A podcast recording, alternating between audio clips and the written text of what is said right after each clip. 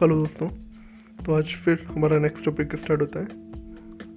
Option available in savings तो हम कितने तरीके से सेविंग कर सकते हैं। तो आज मैंने कुछ ऑप्शन ढूंढे हैं आपके लिए।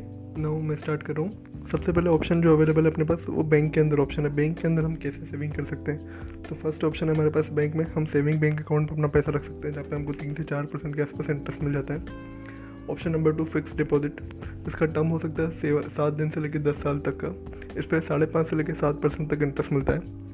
फिर होते हैं tax saving deposit tax tax saving deposit पाँच साल का इनके अंदर टेन ईयर फिक्स होता है। आप पाँच साल से पहले अमाउंट विड्रॉल नहीं कर सकते। इसमें आपको सात परसेंट के आसपास इंटरेस्ट मिलता है। फिर होते हैं रिकरिंग डिपॉजिट अगर आप सैलरी पाते हैं और आप हर मंथ सेविंग करना चाहते हैं तो आप रिकरिंग डिपॉजिट अकाउंट स्टार्ट कर सकते हैं। यहाँ पर आपको दो तीन हज़ार रुपये महीना, पाँच हज़ार, दस हज़ार, जो भी आपकी capacity month on month deposit करना है और उसके ऊपर आपको इंटरेस्ट मिलता है।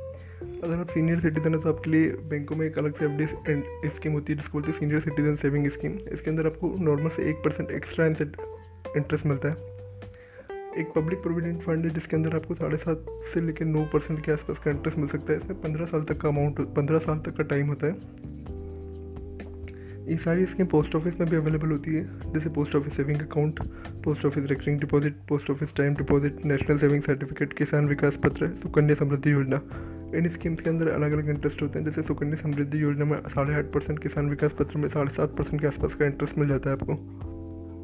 अगर आप इस नॉर्मल से अलावा कुछ इंटरेस्ट चाहते हैं तो इसके अलावा आपके पास कुछ और ऑप्शन है। जैसे आप अदर इन्वेस्टमेंट ऑप्शन की बात करें तो आप शेयर्स में इन्वेस्ट कर सकते हैं बॉन्ड्स में इन्वेस्ट कर सकते हैं म्यूचुअल फंड में इन्वेस्ट कर सकते हैं गोल्ड में इन्वेस्ट कर सकते हैं रियल इस्टेट में इन्वेस्ट कर सकते हैं। ठीक है दोस्तों, अब इनके ऊपर डिटेल वीडियो में बाद में बनाऊँगा। आज के लिए इतना ही। Thank you